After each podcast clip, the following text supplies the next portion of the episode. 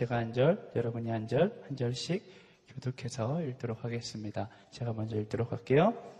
하나님 우리에게 은혜를 베푸시고 복을 주시며 그 얼굴을 우리에게 비추소서 셀라. 그리하여 주의 길이 땅에 알려지고 구원하시는 주의 힘이 온 민족들 사이에 알려지게 하소서. 오 하나님이여 민족들이 주를 찬양하게 하소서. 모든 민족들이 주를 찬송하게 하소서. 들이 즐거워하며 기뻐 노래하게 하소서. 사람들을 공의롭게 심판하시고 땅의 민족들을 총치하실 것입니다. 슬라. 오 하나님이여 사람들이 주를 찬양하게 하소서. 모든 백성들이 주를 찬송하게 하소서. 그러면 이 땅에 수확물이 불어날 것이고 하나님 곧 우리 하나님께서 우리에게 복을 주실 것입니다. 함께 읽겠습니다. 하나님께서 우리에게 복을 주실 것이니 땅의 모든 끝도 그분을 두려워할 것입니다. 아멘. 네, 제가 기도하겠습니다. 사랑하는 주님, 이 시간 하나님의 말씀이 선포될 때에 하나님의 음성을 듣고 깨닫고 내 삶 가운데 결단하고 변하는 놀라운 역사가 있게 하여 주시옵소서. 그렇게 역사하신 하나님을 찬양하며 살아계신 예수님의 이름으로 기도합니다. 아멘. 네, 저를 모르시는 분이 계실 것 같아서 소개하자면요. 대학부를 담당하고 있는 최성민 목사라고 합니다. 오늘 예배 성교의 목적이라는 그 말씀의 제목을 가지고서 화요 성령 집회 1년에 몇 번 기회가 오지 않는데 이 말씀을 나눌 수 있는 기회를 주신 하나님께 감사하고 네, 개인적으로 저에게 너무나 영광인 것 같아요. 이 말씀의 시간을 통하여서 여러분 마음 가운데 하나님께서 주신 도전이 있게 되기를 예수님의 이름으로 축원합니다. 네, 오늘 말씀의 제목은 그 예배 성교의 목적입니다. 성교의 목적이 무엇일까? 어, 수많은 그 성교학자들이 성교의 목적에 대해서 많이 이야기합니다. 여러 가지 답이 있을 수 있겠지만 어, 오늘 제목이 이야기해 주는 것처럼 가장 그럴싸한 답, 가장 많은 사람들이 이야기하는 답은 선교의 목적은 예배다라고 이야기합니다. 한 20년 전쯤에는 이런 얘기 잘 안 했어요. 선교와 예배를 연관 짓는 사람들이 별로 없었는데요. 존 파이퍼 목사님, 이제 카운트다운 집회에 오시게 된 존 파이퍼 목사님이 Let the Nations Be Glad라는 한국어로는 열방을 향해 가라라는 책 제목으로 번역되었는데 이 책에서 그 존 파이퍼 목사님이 선교에 대해서 이렇게 정의하셨어요. 선교란 예배가 없는 곳에 예배를 세우는 것이다. 이 한 문장에 그동안 수많은 선교학자들이 선교에 대해서 정의했는데 이 한 문장으로 모든 것이 다 정리가 되어버린 거예요. 선교란 예배가 없는 곳에 예배를 세우는 것이다. 또한 선교지에 나아가 보면 이 말이 느껴집니다. 선교가 무엇일까? 처음에는 막상 선교를 준비하고서 또 선교사 지망생이었을 때는 성교는 누군가에게 가서 가난한 사람을 돕는 것이고 무언가 내가 전하는 것이고 무언가 내가 일하는 것이고 희생하는 것이고 뭐 여러 가지 근사한 것들을 많이 생각합니다. 근데 막상 성교지에 가보면 그런 근사한 것들보다는 가장 중심적인 이 예배만 남아있게 된다는 사실을 처음 접하게 되는 거예요. 제가 그 2009년에서 2010년까지 아마존에 1년 동안 단기 선교사로 들어갔다 왔습니다. 아마존에 갈 때 제가 엄청 열정의 사람이었거든요. 그 당시에도 오늘의 교회 중등부에서 전도사로 사역하고 있었고 그 사역 내려놓고서 아마존으로 간다고 했을 때 많은 사람들이 말렸어요. 거기 가서 어떻게 살려고 그러냐. 근데 저는 막 너무 열정이 뜨거워서 내가 아마존을 다 변화시키겠다. 이런 결단을 가지고서 그냥 선포하고 아마존으로 갔어요. 아마존에 처음 들어가는데 54시간 걸렸거든요. 54시간 걸려서 아마존에 들어가서 그때까지 저 열정이 식, 식지가 않는 거예요. 내가 이 아마존, 그 부족 수가 100명이 조금 안 되는 부족이었는데 이 100명이 안 되는 부족에게 복음을 전하고 이들과 함께 정말로 놀라운 일을 이루겠다라는 마음으로 그 부족에 들어갔습니다. 근데 들어가는데 문제가 생기기 시작하는 거예요. 제일 먼저 부족어가 되지 않아요. 네. 한국말도 안 통하고 영어도 안 통하고 그 나라 브라질에 있는 포르투기시도 통하지 않고 아무 말도 통하지 않는 거예요. 부족어를 알지 못한 채 무언가 할 수가 없는 것이죠. 그러다가 아마존에 있는 수많은 벌레들이 저를 공격해 오기 시작합니다. 아마존 벌레는요, 이렇게 물리면 몸에서 열이 나기 시작해요. 한두 방 물리는 게 아니라 아마존에서 하룻밤 자고 일어나면 내 몸이 내 몸이 아닌 것처럼 막 올록볼록해지는데요. 아마존의 벌레들이 너무 독하다 보니까 이제 몸에 하룻밤에 한 뭐 몇백 방은 물리게 되는 거죠. 그러면은 열이 막 올라와서 아무것도 할 수 없게 돼요. 그냥 계속 피부만 긁고 있는 것 같아요. 화요성년 집회 때는 한번 나눴는데 너무 너무 간지러워서 잠을 잘 수도 없어요. 너무 간지러워서 잠을 잘 수도 없고 잠을 자려면 어떻게 해야 되냐면 이태리 타올을 가지고 상처를 다 일일이 터트려요. 그 터진 상처에다가 레몬을 발라요. 몸이 막 쓰라려기 시작하거든요. 근데 그 레몬 바른 위에다가 그 한국말로 맨소레담이라고 이야기하잖아요. 맨소레담을 막 바르면 온몸이 불타오르는 느낌이 들어요. 간지러 죽을 건지 불타 죽을 건지 둘 중에 하나 선택하는 거죠. 불타 죽을 것 같은 기분을 들었을 때 잠이 들어야 돼요. 이제 그런 상황이 되니까 육체적으로 너무나 힘들고 막상 내가 할 수 있는 건 아무것도 없고 처음에 인디오 친구들이 제가 너무 신기해서 저에게 찾아와서 궁금해해요. 궁금해하는 것도 한 주, 이 주, 이주 정도 지나면 이제 더 이상 궁금한 게 없네요. 저희도 이 마을의 한 사람일 뿐이다라고 생각하기 때문에 그때부터 궁금해하지도 않아요. 그러니까 2주가 지나니까 제그삶 가운데 우울증, 우울증이 찾아오기 시작하는 거죠. 그 전까지는 막 불타올랐거든요. 내가 이 마을을 변화시키리라. 근데 그날 저녁부터 2주가 지난 저녁부터는 제 기도 제목이 한 가지로 정리되는 거예요. 하나님 이곳에서 꺼내주세요. 하나님 이곳에서 꺼내주세요. 지나가던 비행기가 혹시 불시착해서 저를 좀 데려가주면 안 되나요? 하나님한테 막 이런 기도를 하기 시작하는 거예요. 그리고 3주가 지났을 때 더 이상 자포자기한 채 이제 나갈 날만 막 기다리고 있을 때 하나님께서 밤중에 저에게 예배하게 하시는 예배하기 원하신다는 생각이 들었어요. 그래서 예배하면서 찬양을 고백하기 시작했는데 그때 불렀던 찬양이 부르신 곳에서라는 찬양이었어요.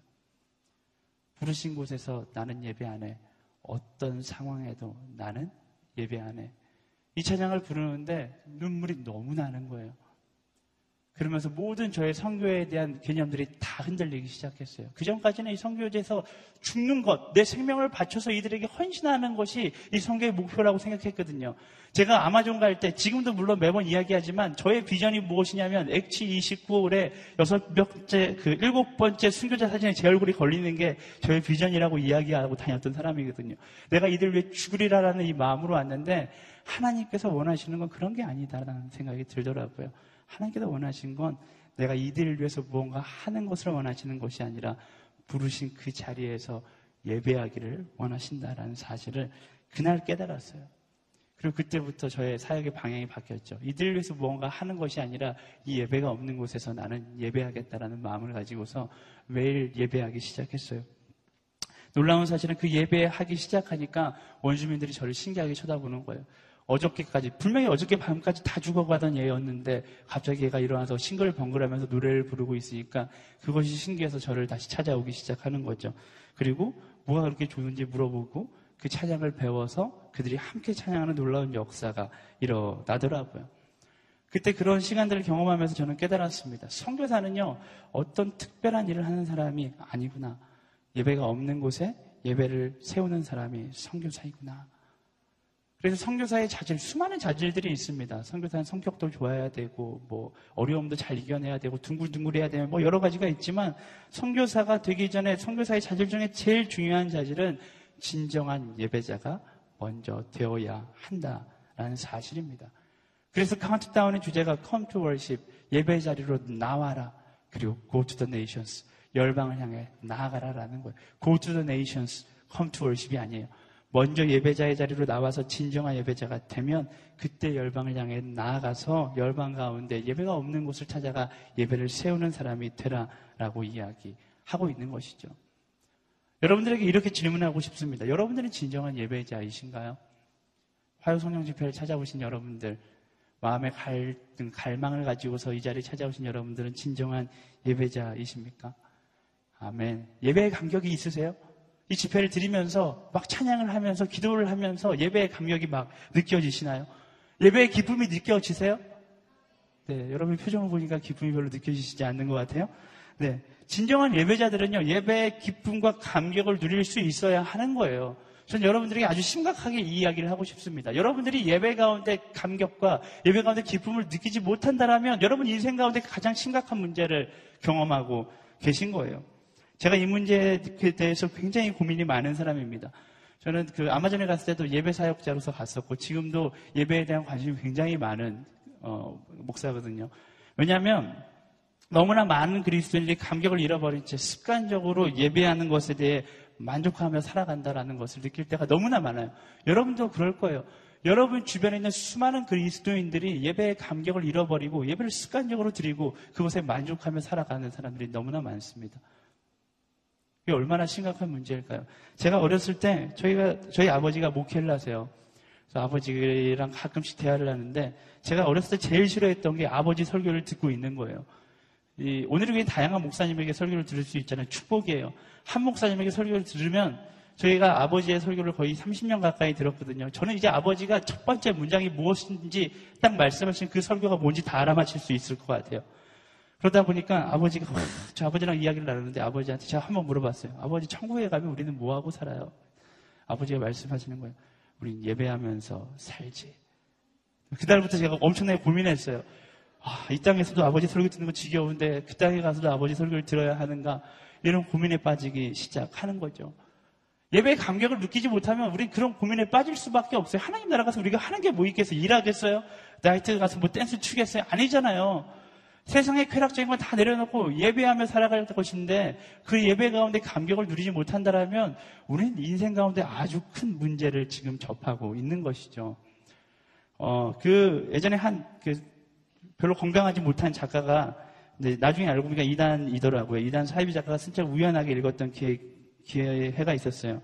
누군지 알려고 하지 마세요. 이 사람은요, 자기가 눈을 감고 묵상하면 천국에 왔다가 지옥에 갔다가 왔다 갔다 할 수 있다라고 주장하던 사람이에요. 이 사람의 책을 읽다 보면 무슨 말도 안 되는 SF 같은 이야기만 다 들어가 있는데 딱 한 가지가 제 마음에 들어왔던 이야기가 있어요. 이게 맞다라는 것이 아니라 그에게 시사하는 이야기가 제 마음 가운데 딱 와닿았는데요. 이 사람이 천국에 갔는데 천국에 갔는데 일단 사람이 죽으면 다 천국에 온다. 거기서부터 잘못됐어요. 일단 죽으면 사람이 다 천국에 온다는 거예요. 뭐 이상한 그때부터 어, 그때 어, 이상한 사람이구나라는 사실을 깨달았어요. 근데 재미난 건 모두가 다 천국에 왔는데 천국에 다 쫙 앉아 있는데 천국에서 예배가 시작된다라는 것이죠. 예배가 시작되는데 정말로 뜨겁게 막 기뻐하면서 예배하는 사람이 있는가 반면에 시큰둥하게 예배를 바라보고 있는 사람들이 있다라는 거예요. 그리고 그 시큰둥한 사람이 아 예배 내가 어떻게 이렇게 평생 이러고 살아 이러고서 네, 그곳을 떠나서 지옥으로 스스로 알아서 내려간다라는 이야기였거든요. 네, 말도 안 되는 이야기죠. 근데 그 이야기를 보면서 제 안에 도전이 들었어요. 예배의 감격을 잃어버린 사람들이 천국에 가면, 예배의 기쁨을 잃어버린 사람들이 천국에 가면 어떻게 될 것인가? 예배의 감격을 회복하지 못한다라면 결국 우리는 하나님 나라의 소망을 갖지 못한 사람이 될 수밖에 없다라는 거예요. 사랑하는 여러분, 화요 성령 집회에 참석하는 여러분 한 사람 한 사람, 아니 그리스도인이라는 타이틀을 가지고 살아가는 모든 사람은요 예배의 감격을 회복하기 위해서 노력해야 하는 것입니다. 예배의 기쁨을 회복하기 위해서 끊임없이 노력해야 하는 거예요. 그렇다면 예배의 감격은 무엇을 의미하는가? 예배의 기쁨은 무엇을 의미하는가? 10편 67편의 어, 저자는 그 기쁨과 감격에 대해서 이야기합니다. 1절 말씀 함께 읽어보겠습니다. 1절 말씀. 네, 시작. 하나님 우리에게 은혜를 베푸시고 복을 주시며 그 얼굴을 우리에게 비추소서. 아멘. 예배에 대해서 아주 명쾌하게 이야기하고 있습니다. 예배는 은혜를 베푸시는 하나님을 발견하고 하나님의 얼굴을 보는 것이다 라고 이야기하고 있습니다. 하나님의 참된 은혜를 발견하고 하나님의 얼굴을 바라보는 것 그것이 바로 진정한 예배고 그것이 진정한 예배의 기쁨을 누릴 수 있는 방법이다라는 거예요. 예배가 왜 기쁠까요? 여러분 예배의 자리에 왜 찾아오세요? 대학부 얼마 전에 세례 간증하는 친구가 그런 거예요. 자기가 교회를 처음 나온 이유는 교회에서 마음껏 노래 부를 수 있어서 교회를 나왔다. 뭐 이런 간증을 하더라고요. 뭐 교회가 좋은 이유가 여러 개지 있고 교회 가운데 기쁠 수 있는 이유가 여러 가지 있겠지만 우리가 예배를 통해서 기뻐하는 본질적인 이유가 있어요. 그것은 바로 은혜, 하나님의 은혜를 발견하고 하나님의 얼굴을 볼 수 있기 때문에 그런 것이죠. 어떻게 그 은혜를 발견하고 하나님의 얼굴을 어떻게 볼 수 있어요? 바로 예수 그리스도의 십자가 은혜로 인하여서 우리가 그 은혜를 기뻐하게 되는 것이고 예수 그리스도를 바라봄으로 인하여서 우리 마음 가운데 참된 감격이 일어나게 되는 것입니다. 예배 가운데 문제를 해결받는다라는 이야기 많이 하잖아요. 지금 기도 제목 가지고 오신 분들 굉장히 많을 거예요. 이것도 원하고 저것도 원하고 하나님 이것도 이루어주시고 저것도 이루어주시고 열심히 기도하겠죠. 근데 문제는 뭐냐면요. 내가 열심히 기도한다고 해서 그 기도의 응답이 바로 이루어지지는 않는다라는 거예요. 바로뿐만 아니라 영원히 이루어지지 않을 수도 있다라는 것이 문제죠. 하나님 취업하게 해주세요. 딱 눈 뜨면 취업 합격 문자가 내게 띵동 왔을까요? 하나님 주님 나에게 좋은 남자를 주십시오 했더니 눈 떴더니 옆에 있던 남자 하나님께서 당신과 결혼하라고 말씀하세요. 막 이렇게 이야기할까요? 그러지 않는다라는 것입니다. 그러면 문제 해결은 어떻게 일어나는가? 문제 해결은 어떻게 일어나는가? 지금 제가 이야기한 것처럼 예배의 감격, 문제 해결은 딱 한 가지. 예수 그리스도로 일어나는 거예요. 인생의 답도 오직 그분에게 있는 것이죠. 문제의 답은요, 어떻게 얻는 거냐면, 문제의 답보다 훨씬 더 크신 예수 그리스도를 만남으로 내 삶 가운데 그 문제가 문제가 되지 않는 것을 경험하게 되는 것이다. 라는 것입니다. 너무 힘든 일이 많아서 주님 앞에 나와서 예배하다 보면 한 가지 결론으로 다다르게 돼요. 뭐예요? 예수 그리스도. 이런 찬양이 있어요. 막상 찬양을 해보려고 하니까 긴장되네요. 네. 주 예수보다 더 귀한 것은 없네. 이쯤 되면 같이 부르셔야 되는 거예요. 네. 이 세상 부귀와 바꿀 수 없네. 영축은혜 대신 돌아가신 그 놀라운 사랑 잊지 뭐 그 다음 가사가 진짜 멋져요. 세상 즐거운 다 버리고 세상 자랑 다 버렸네.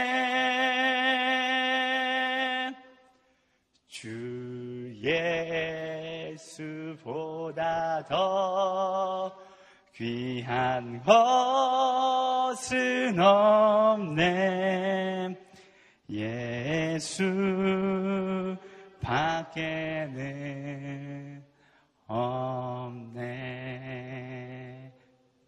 우리가 아무리 많은 고민과 많은 어려움들을 가지고 이 자리에 나와서 하나님께 강구한들 그것이 응답되지 않을 수 있어요. 하지만 우리는 더 큰 응답을 받게 되는 거죠. 뭐예요? 주 예수 그리스도 그 한 분만으로 우리는 만족할 수 있다라는 것이죠. 우리 인생의 답안진 다른 답이 필요 없어요. 예수 그리스도 그 한 분만 기록되면 되는 거예요. 예배의 기쁨이 다른 곳에 있는 것이 아닙니다. 내 안에 예수 그리스도가 주인으로 고백되어지면 그때부터 예배의 기쁨과 감격이 시작되는 거예요. 신앙은요, 성숙해지면 성숙해질수록 단순해져요. 명쾌해져요. 우리가 하나님의 응답을 듣지 못하는 이유는 아주 간단해요. 우리가 너무나 복잡하고 우리가 너무나 어렵게 생각하고 있기 때문에 그렇죠. 하나님은 더 명쾌하게 말씀해 주세요. 예수 그리스도. 금식 기도라는 거 해보셨어요? 저는 신대원 입학하기 전에 제 인생 가운데 가장 큰 어려움을 바로 그때 금식 기도를 하면서 경험했어요. 제가 신대원 입학하면서 여러 가지 제 안에 갈등과 고민들이 있었거든요. 그 갈등과 고민들을 응답받으려고 20일 작정하고서 금식 기도를 시작했어요. 제가 대학부 친구들한테 자주 이야기하는데 20일 금식 기도하면요. 3일 어, 정도 지나면 내가 무엇을 위해 기도했는가는 다 잊어버리게 돼 있어요. 3일부터는 오직 한 가지만을 위해서 기도해요. 뭘까요? 하나님, 이 금식을 계속 해야 하는 것입니까? 멈춰야 하는 것입니까? 그리고 금식 기도가 끝났을 때 제 마음 가운데 정답이 딱 있어요. 아, 살게 해주셔서 감사합니다. 그리고 딱 한 가지만 바라보는 거예요. 내 헛된 것들 다 바라는 것이 아니라 예수 그리스도 한 분만을 바라보면 나아가겠습니다. 저는 아직도 그렇게 확신해요. 금식 기도의 결론은 예수 그리스도이다. 무슨 응답받기 위해서 기도하는 것이 아니라 결국 예수 그리스도라는 정답 그 한 가지에 집중하게 된다라는 거죠.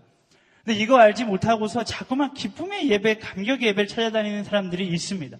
가끔 이렇게 대학생들과 상담하다 보면 이렇게 이야기하는 사람이 있어요. 목사님, 우리 대학부 예배에는 기쁨이 없어요. 요즘 대학생들은 얼마나 뻔뻔, 뻔뻔하다고 하는 게 얼마나 이게 굉장히 네, 상처받지 마세요. 대학생들 굉장히 많이 앉아 있는데 대담해요. 저한테 목사님, 목사님 설교는 영성이 느껴지지가 않아요. 뭐 이렇게 이야기하는 친구들이 있어요.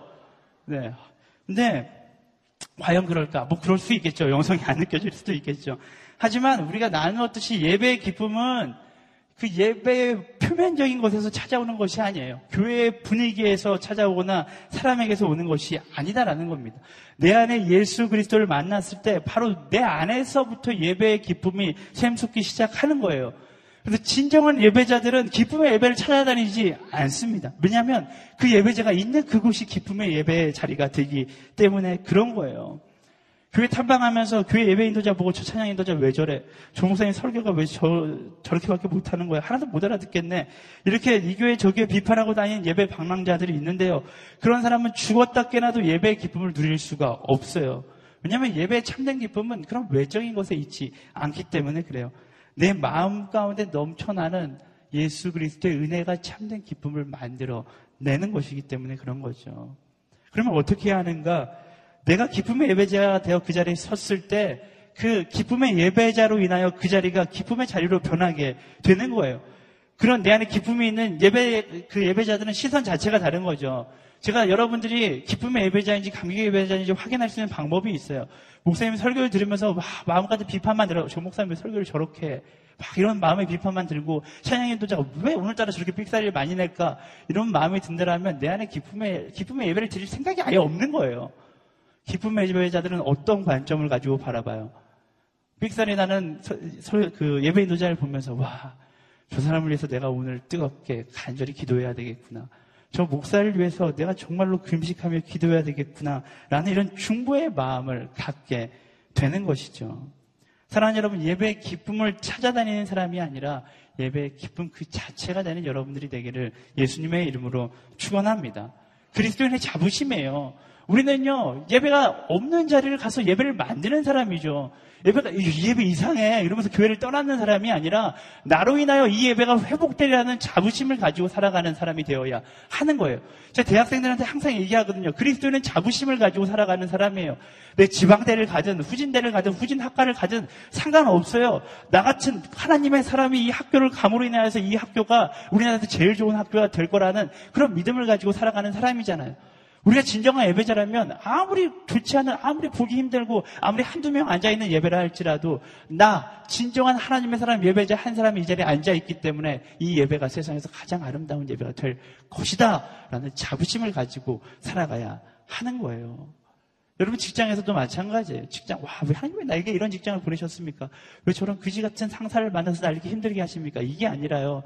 하나님께서 그곳에 보내신 이유는 뭐예요? 여러분들을 통해서 그 직, 직장을 하나님의 예배하는 자리로 만들기 위해서 여러분들을 보내신 것이다라는 것입니다. 환경에서 예배의 기쁨을 찾지 않게 되기를 바랍니다. 답은 오직 예수 그리스도에게 있는 거예요. 오늘의 교회 예배는 화려합니다. 좋은 음향 시스템도 가지고 있고 훌륭한 예배 인 도자도 있고 좋은 보컬 팀들도 있어요. 그러기에 우리는 더더욱 조심해야 합니다. 환경에서 기쁨을 찾지 않고 상황에서 기쁨을 찾는 것이 아니라 본질을 바라볼 수 있도록 우리는 더 기도하고 그 본질 가운데로 나아갈 수 있어야 하는 거예요. 오늘이 교회 안에서 막 날아다니는데 밖에 나가면 풀이 죽어서 살아가는 사람들이 있습니다. 오늘이 그래서 정말 뜨거운 예배자인데 성교제에 가면 아무것도 하지 못하는 사람들이 있어요. 뭐예요? 본질이 아니라 비본질에서 취해 예배하는 사람들은 비본질이 사라지면 바닥이 드러나는 거예요.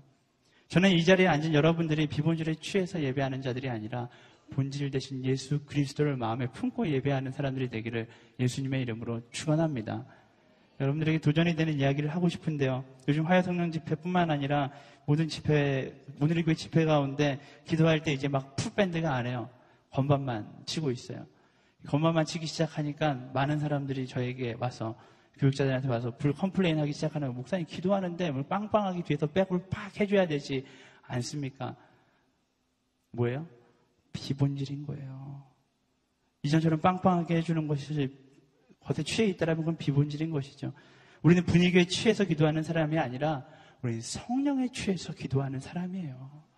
아기가 있든 예배인 도자가 백업을 해주든 안 해주든 상관없이 우리는 성령에 취해서 끊임없이 기도하는 사람이 될 수 있어야 한다라는 거예요.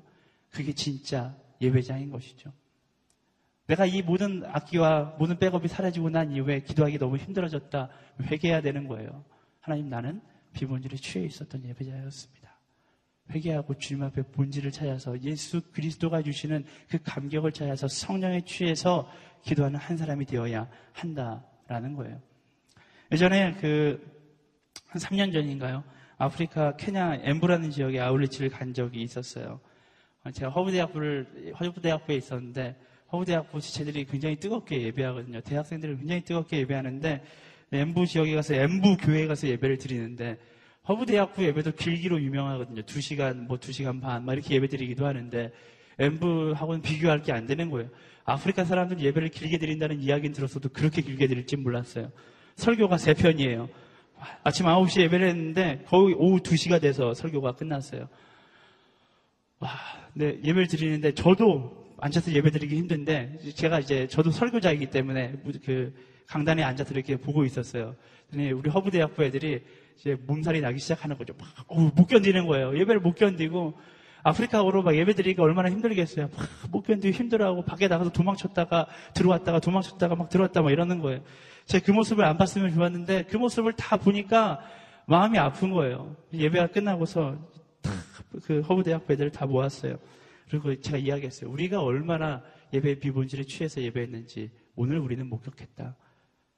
이곳에 계신 하나님도 똑같은 하나님인데 우리는 이곳의 예배에서 하나님을 잃어버린 채 이 예배가 어렵다고 생각하고 도망쳤는 모습을 보였다. 애들이 막 후적후적 하면서 울기 시작하는 거죠. 눈물을 흘리면서 그 자리에서 한 시간 동안 회개 기도했던 기억이 나요. 놀라운 사실은 하나님은 그런 연약한 모습도 사용하시더라고요. 저희가 그렇게 막 눈물 흘리면서 기도하는데 이 모습을 케냐 엠부 교회 성도들이 보는 거예요. 그래서 다음날 새벽에 저를 찾아왔어요. 네, 제가 영어 이름이 조나스인데 조나스 우린 너무나 감격했어요. 왜 감격했어요? 그랬더니 우리는 하루에 5시간, 6시간 예배하고 나면 아예 뻗어버리는데 한국 친구들은 5시간, 6시간 예배하고도 그것도 모자라서 더 기도한다. 와, 이 모습을 보고서 감격했다. 우리 정말 은혜 받았다. 우리도 그렇게 기도하는 예배자가 돼야겠다. 뭐 이런 간증을 하더라고요. 뭐 하나님께서 그런 연약함도 사용하시지만 중요한 건요. 예배 가운데 예수 그리스도 십자가 구원을 구원의 기쁨을 경험하고 노래하는 우리가 되어야 한다라는 것입니다. 비본질적인 것에 집중하지 마세요. 본질적으로 내 안에 허락되어진 내 안에 주어진 구원의 역사를 노래하고 기뻐하는 것이 예배의 본질인 것입니다. 그렇게 예배 기쁨을 소유한 사람이 되면요. 그때부터 가는 곳곳마다 예배하게 되어 있는 거예요. 진정한 예배자는요, 기쁨의 예배를 찾아다니는 사람이 아니라 예배가 없는 곳을 나아가 예배를 만들어가는 사람이 되는 거죠. 그리고 우리는 그것을 선교라고 이야기하는 것입니다. 2절에서 5절까지의 말씀 조금 길지만 함께 읽어보도록 하겠습니다. 2절에서 5절 시작. 그리하여 주의 길이 땅에 알려지고 구원하시는 주의 힘이 온 민족들 사이에 알려지게 하소서. 오 하나님이여 민족들이 주를 찬양하게 하소서. 모든 민족들이 주를 찬송하게 하소서. 민족들이 즐거워하며 기뻐 노래하게 하소서. 주께서 사람들을 공의롭게 심판하시고 땅 위의 민족들을 통치하실 것입니다. 셀라. 오 하나님이여 사람들이 주를 찬양하게 하소서. 모든 백성들이 주를 찬송하게 하소서. 아멘. 말씀은 이야기합니다. 그 예배의 기쁨은 흘러서 온 열방으로 흘러가게 되어 있다라고 이야기해요. 예배자의 갈망은요, 그 예배의 기쁨이 열방 가운데로 흘러가 모든 민족이 함께 예배하고 함께 찬양하기를 소망하게 되어 있다라는 것입니다. 시편 말씀을 묵상하고 우리가 구약 성경을 묵상하면서 놀라운 사실은요. 예수님께서 땅끝까지 이르되 증인이 되리라 말씀하셨던 그 사도행전 말씀 이전에 마태복음 28장 이전에 하나님의 그 방향성은 이미 정해져 있었다라는 거예요.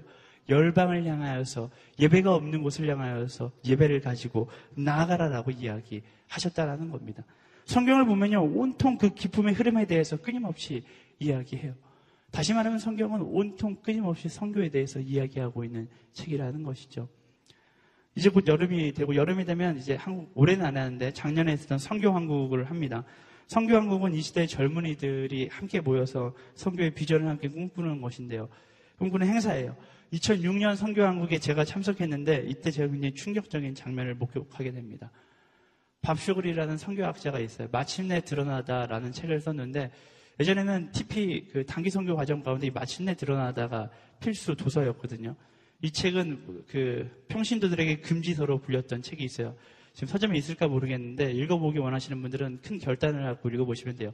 마침내 드러나다라는 책인데 굉장히 어려운 책입니다. 네, 그 책을 다 읽었을 때 성교사로 헌신하지 않고서는 견딜 수 없다라고 해서 이제 금지서라고 이야기했던 책이에요.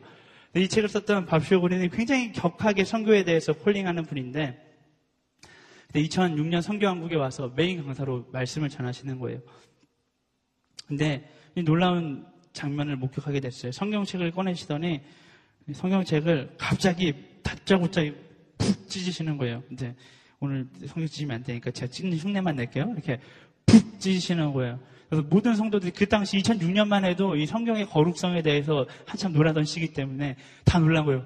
저런 불경건한 성교 동원가를 봤나 이런 시선으로 밥쇼근을 보고 있는데 밥쇼근이 이 성경책 찢어진 성경책을 들고서 사람들한테 막 외치는 거예요. 이 성경책 겉표지를 빼고서 이 모든 성경이 여러분들에게 나아가라라고 이야기하고 있는데 여러분들이 성경을 읽으면서 왜 아직도 그 자리에 머물러 있습니까? 라고 이야기하는데 정적이 흐르기 시작했어요. 저도 그때 뭔가 한 대 맞은 것 같은 기분이 들었어요. 성경, 구약도, 신약도 우리에게 이야기하고 있는 메시지는 단 한 가지잖아요. 구약은 오실 예수에 대해서 기록하고 있고, 신약은 오신 예수에 대해서 기록하고 있어요. 한 문장 정도 더 추가하자면 뭐예요? 오실 예수, 오신 예수, 들었냐? 이제 나가라. 이거거든요. 말씀 가운데서 성경책 가운데 계속해서 끊임없이 그것을 이야기하고 있는 거예요. 성경을 읽고 성경책을 닫았을 때 우리가 깨달아야 되는 것은 다른 것이 아니라 이 성경이 내게 말하고 있는 것 바로 증인된 삶이 되어서 예배가 없는 자리로 나아가 예배를 세우는 사람이 되라라고 이야기하고 있다라는 것입니다. 예수 그리스도의 구원의 감격을 노래하는 것이 예배자 그리고 그 예수 그리스도의 구원의 감격을 나누는 것이 성경인데 그것에 대해서 말씀은 끊임없이 반복해서 이야기하고 있는 거예요. 왜 우리가 그것을 보지 못하고 깨닫지 못해요? 우리의 욕심을 가지고 말씀을 보기 때문에 그래요. 하나님의 관점으로 말씀을 읽어 내려가면 하나님은 우리에게 너무나 명쾌하게 말씀하세요. 성공의 길을 쫓아가는 것이 아니라 이 세상 가운데 인정받는 길을 쫓아가는 것이 아니라 말씀이 없는 곳, 사랑을 받지 못하는 곳, 정말로 너무나 낮은 곳, 그곳을 향해서 나아가라라고 말씀은 이야기하고 있는 것이죠. 성경은요, 특별한 사람이 하는 게 아니에요. 예배의 감격이 우리 가슴 가운데 찾아오면 우리는 그 감격에 반응하며 나아가는 것이 바로 성교이다라고 이야기합니다. 그래서 언제까지 우리는 성교해야 되는가? 주님 오실 때까지 우리는 끊임없이 성교를 해야 돼요. 그리스도인들은 마라나타 주의에서 속히 오시옵소서를 이야기하는 주님 오실 날을 기다리는 사람이잖아요. 그렇죠? 아니신가요? 주님 오시지 않았으면 좋겠어요?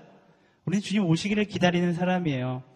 근데 주님이 언제 오시는 것인가? 주님이 언제 오실까? 알 수 있을까요? 제가 선교 특강하면 항상 이 부분에 대해서 강조하는데 주님이 언제 오실까? 우리는 알 수 있는가 없는가? 사람들은 알 수 없다라고 이야기합니다. 저는 이야기해요. 알 수 있습니다. 그리고 여기서 여기서 졸지 마시라고 이야기해요. 졸면 제가 이단이 되는 거예요. 마지막까지 정확하게 들으셔야 돼요. 우리가 어떻게 알 수 있는가? 한 가지 힌트가 있어요. 마태복음 24장 14절 말씀 자막 준비되었나요?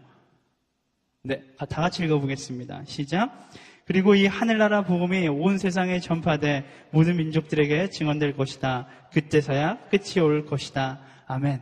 마라나타 주 예수를 속히 오셨소서. 모든 민족에게 증언되면 하나님의 말씀이 증언되면 그때서야 끝이 온다라고 말씀은 이야기하고 있습니다. 위클리프 선교회는 이걸 굉장히 과격하게 해석해서 마지막 그 모든 부족원으로 성경이 번역이 되면 주님께서 오실 것이다 라고 생각해요. 어쨌든 주님이 다시 오실 날을 기다리는 그리스도인들에겐 마지막 날을 향해 달려가야 하는 사명이 있는 거예요. 마지막 주님 오실 그날까지 복음을 이야기해야 되는 사명이 있는 거예요. 주님이 오시길 정말로 우리가 간절히 원하는 그리스도인의 삶을 살아간다라면 우리가 정말로 복음을 듣지 못하는 그 사람들을 향하여서 끊임없이 달려나갈 사명이 우리 안에 있다라는 것입니다. 우리가 진정한 그리스도인이라면, 진짜 크리스천이라면, 진짜 말씀을, 예수 그리스도를 구주로 영접하고 말씀을 진리로 받아들인다라면, 우리가 말씀을 따라 살아가는 사람이라고 고백한다라면, 우리는 열방을 향하여서 말씀이 없는 곳을 향하여 나아가려는 우리의 성교적 의지를 가지고 살아갈 수 있어야 한다라는 것입니다. 그리고 그 참된 예배자의 길을 걸어갈 때 참된 선교사의 길을 걸어갈 때 우리는 말씀이 가지고 있는 또 하나의 비밀을 경험할 수 있는 것이죠. 그것이 무엇이냐면 예배하는 인생은 열방을 향하여 기쁨을 전하는 인생은 세상을 두려워하지 않는다라는 것입니다. 우리 안에 두려움이 왜 있습니까? 두려움의 이유는 간단합니다. 자꾸 나의 문제의 시선을 주목하기 때문에 그래요. 내 문제에 집착하기 때문에 우리의 예배의 기쁨은 사라지고 근심과 걱정으로 그 자리가 가득 채워지게 되는 거예요. 그런데 예배의 기쁨을 회복한 사람은요. 정말 그 예배의 기쁨을 나누기로 결단하며 인생을 그렇게 살아가는 사람은 두려워하지 않습니다. 우리 잘 알잖아요. 마태복음 6장 33절 너희는 먼저 그의 나라와 그의 의를 구하라. 그리하면 이 모든 것을 너희에게 더하시리라. 이 말씀을 믿음으로 고백하는 사람은요, 두려워할 필요가 없는 거죠. 이 모든 것을 나에게 도와주시겠다고 말씀하신 그 하나님의 축복의 약속을 붙잡고, 그럼 뭐 하면 되는 거예요? 그거는 결과예요. 내가 할 수 있는 게 아니에요. 내가 할 수 있는 건 뭐예요? 먼저 그 나라와 그를 구하라. 라는 거예요. 근데 우리는 왜 우리에게 더하지 않으실까 두려워하며 살아갑니다. 왜 하나님께서 내게 더하지 않으실까? 이유는 간단해요. 그 나라와 그를 구하지 않기 때문에 그런 것이죠. 사랑하는 여러분, 우리는 하나님께 투자하는 인생을 살아가는 게 아니에요. 하나님한테 이만큼 투자하면 하나님께서 이만큼 주시겠지. No, 절대로 그렇지 않아요. 우리는 하나님께 올인하는 인생을 살아가야 하는 거예요. 내 전부를 주님께 드리며 나아갈 때 하나님께서 이 모든 것을 너에게 더하시리라. 내 전부를 드리지 못하면 결국 우리는 두려워하는 인생을 살 수밖에 없는 거예요. 다시 말하면요. 내가 예배의 기쁨을 드리고 예배의 기쁨을 나누는 인생이 되지 못하면 성교하는 인생이 되지 않으면 내 인생은 영원히 불완전하고 어색한 인생이 될 수밖에 없다라는 것입니다. 저는 여러분들 우리 인간들이 살아가면서 왜 인생 가운데 만족감을 느끼지 못하는가 가장 본질적인 이유 한 가지 우리가 지인된 삶을 살고 있지 않기 때문에 우리 인생에 만족감을 느낄 수 없는 거예요. 다시 말하면 우리가 사랑하는 인생을 살고 있지 않는 거고 우리가 복음이 있는 곳에 우리가 그냥 현실에 안주하며 살아가기 때문에 오히려 우리의 인생이 더 불안하게 느껴질 수밖에 없다라는 겁니다. 왜요? 내 욕심과 나의 이기심을 가지고 안주하는 인생 가운데는 성령의 능력이 함께하지 않기 때문에 그런 거예요. 우리 인생의 말씀의 방향성과 예배의 방향성을 따라 복음이 없는 곳을 향하게 나아가게 되면 그 여정 가운데 하나님께서는 놀라운 일을 이루시겠다라고 약속하시거든요. 6절과 7절 말씀 함께 읽어보겠습니다. 6절과 7절 시작.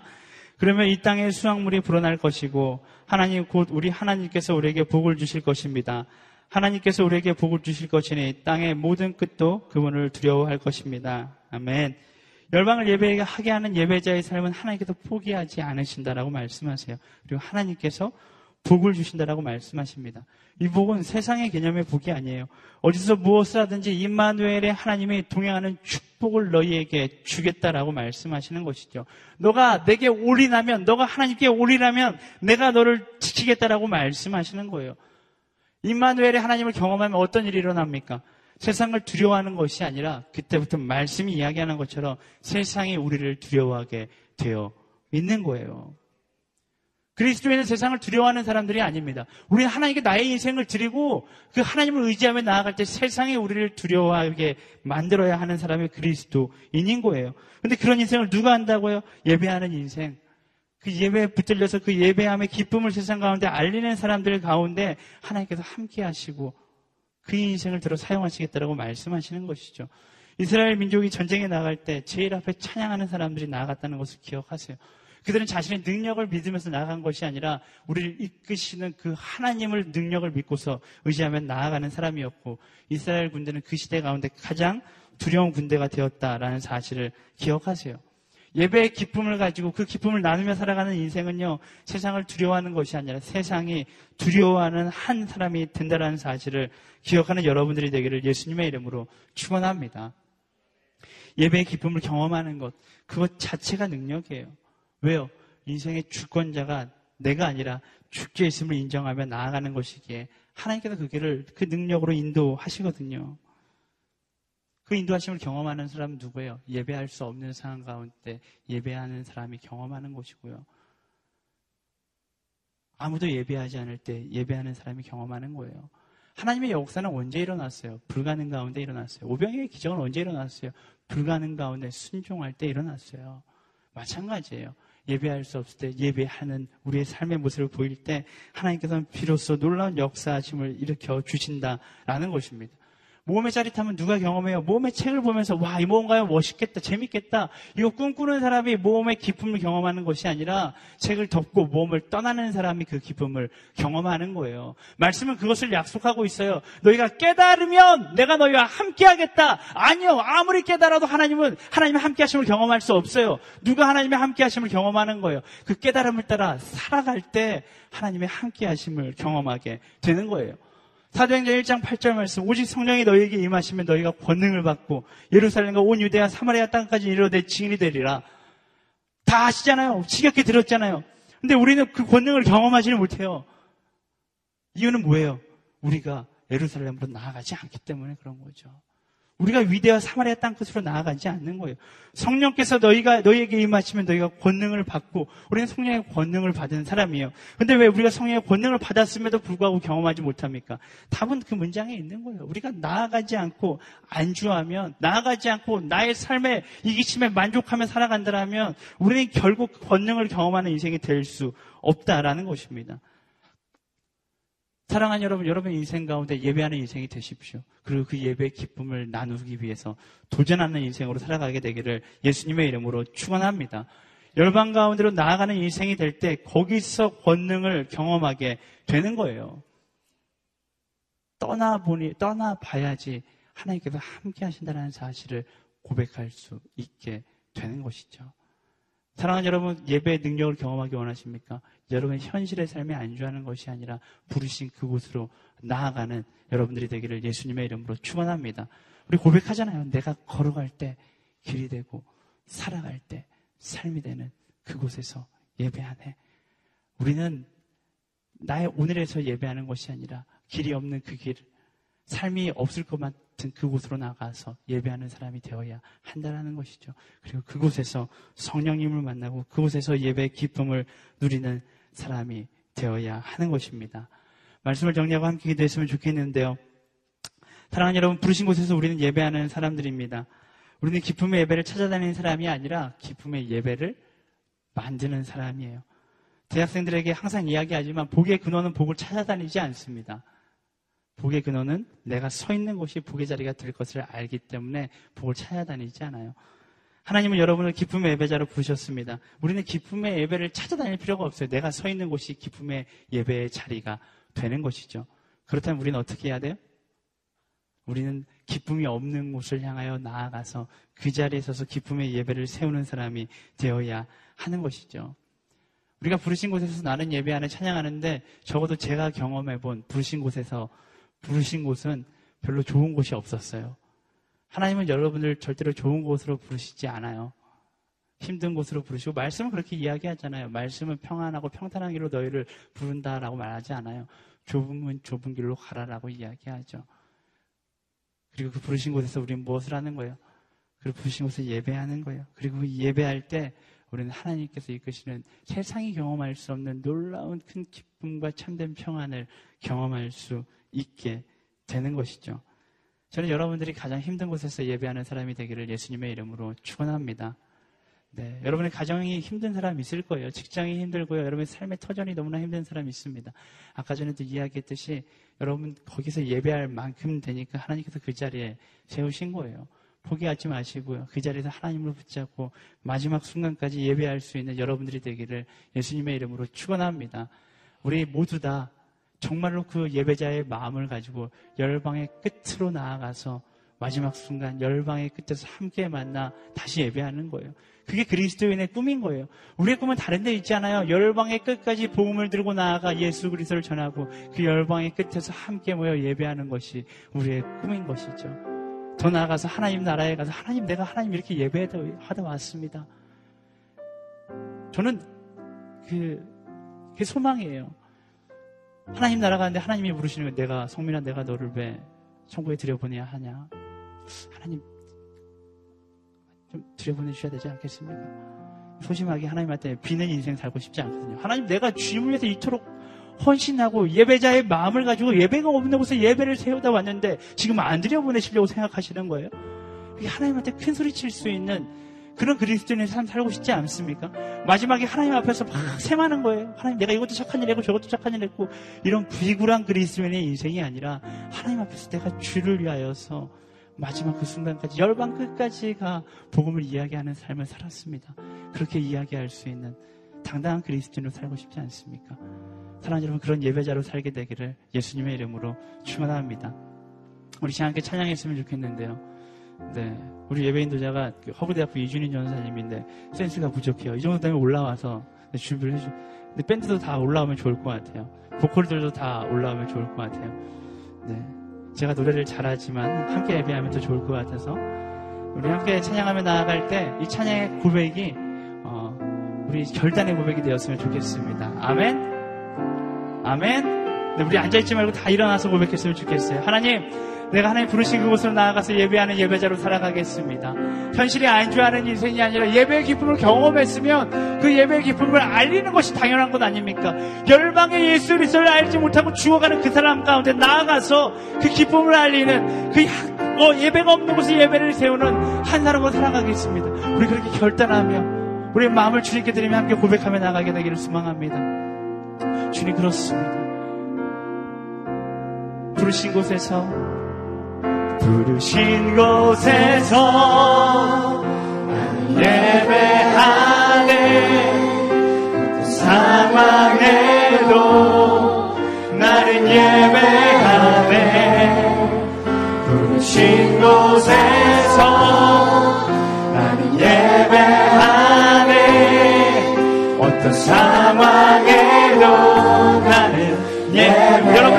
결단이 되기를 소망합니다 부르신 곳에서 부르신 곳에서 힘든 곳이가 어떻습니까? 고통이 있는 곳이가 어떻습니까? 부르신 그 자리에서 예배할 수 있는 그 사실 하나만으로 나는 기뻐하겠습니다. 부르신 곳에서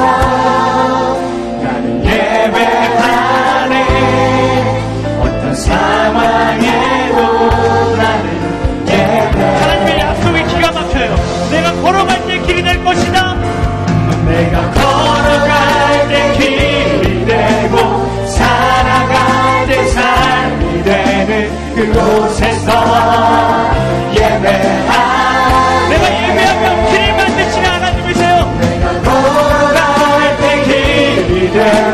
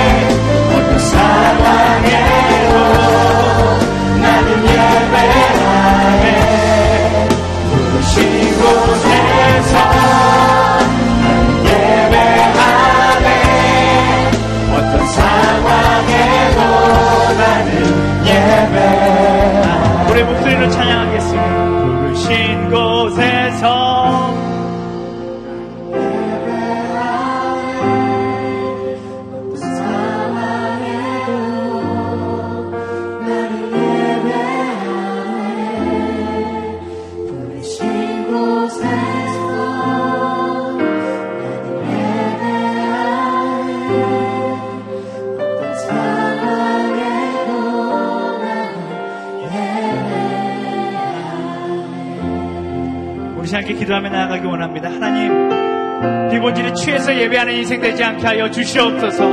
하나님께서 주시는 예수 그리스도 그 이름 하나만으로도 감격을 누리며 아버지 기뻐하며 예배하는 진정한 예배자가 되게 하여 주시옵소서.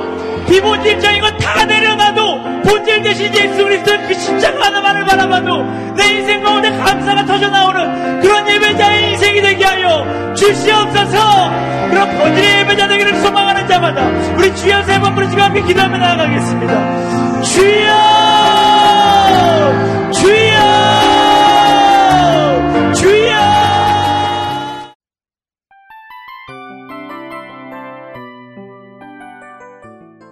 이 프로그램은 청취자 여러분의 소중한 후원으로 제작됩니다.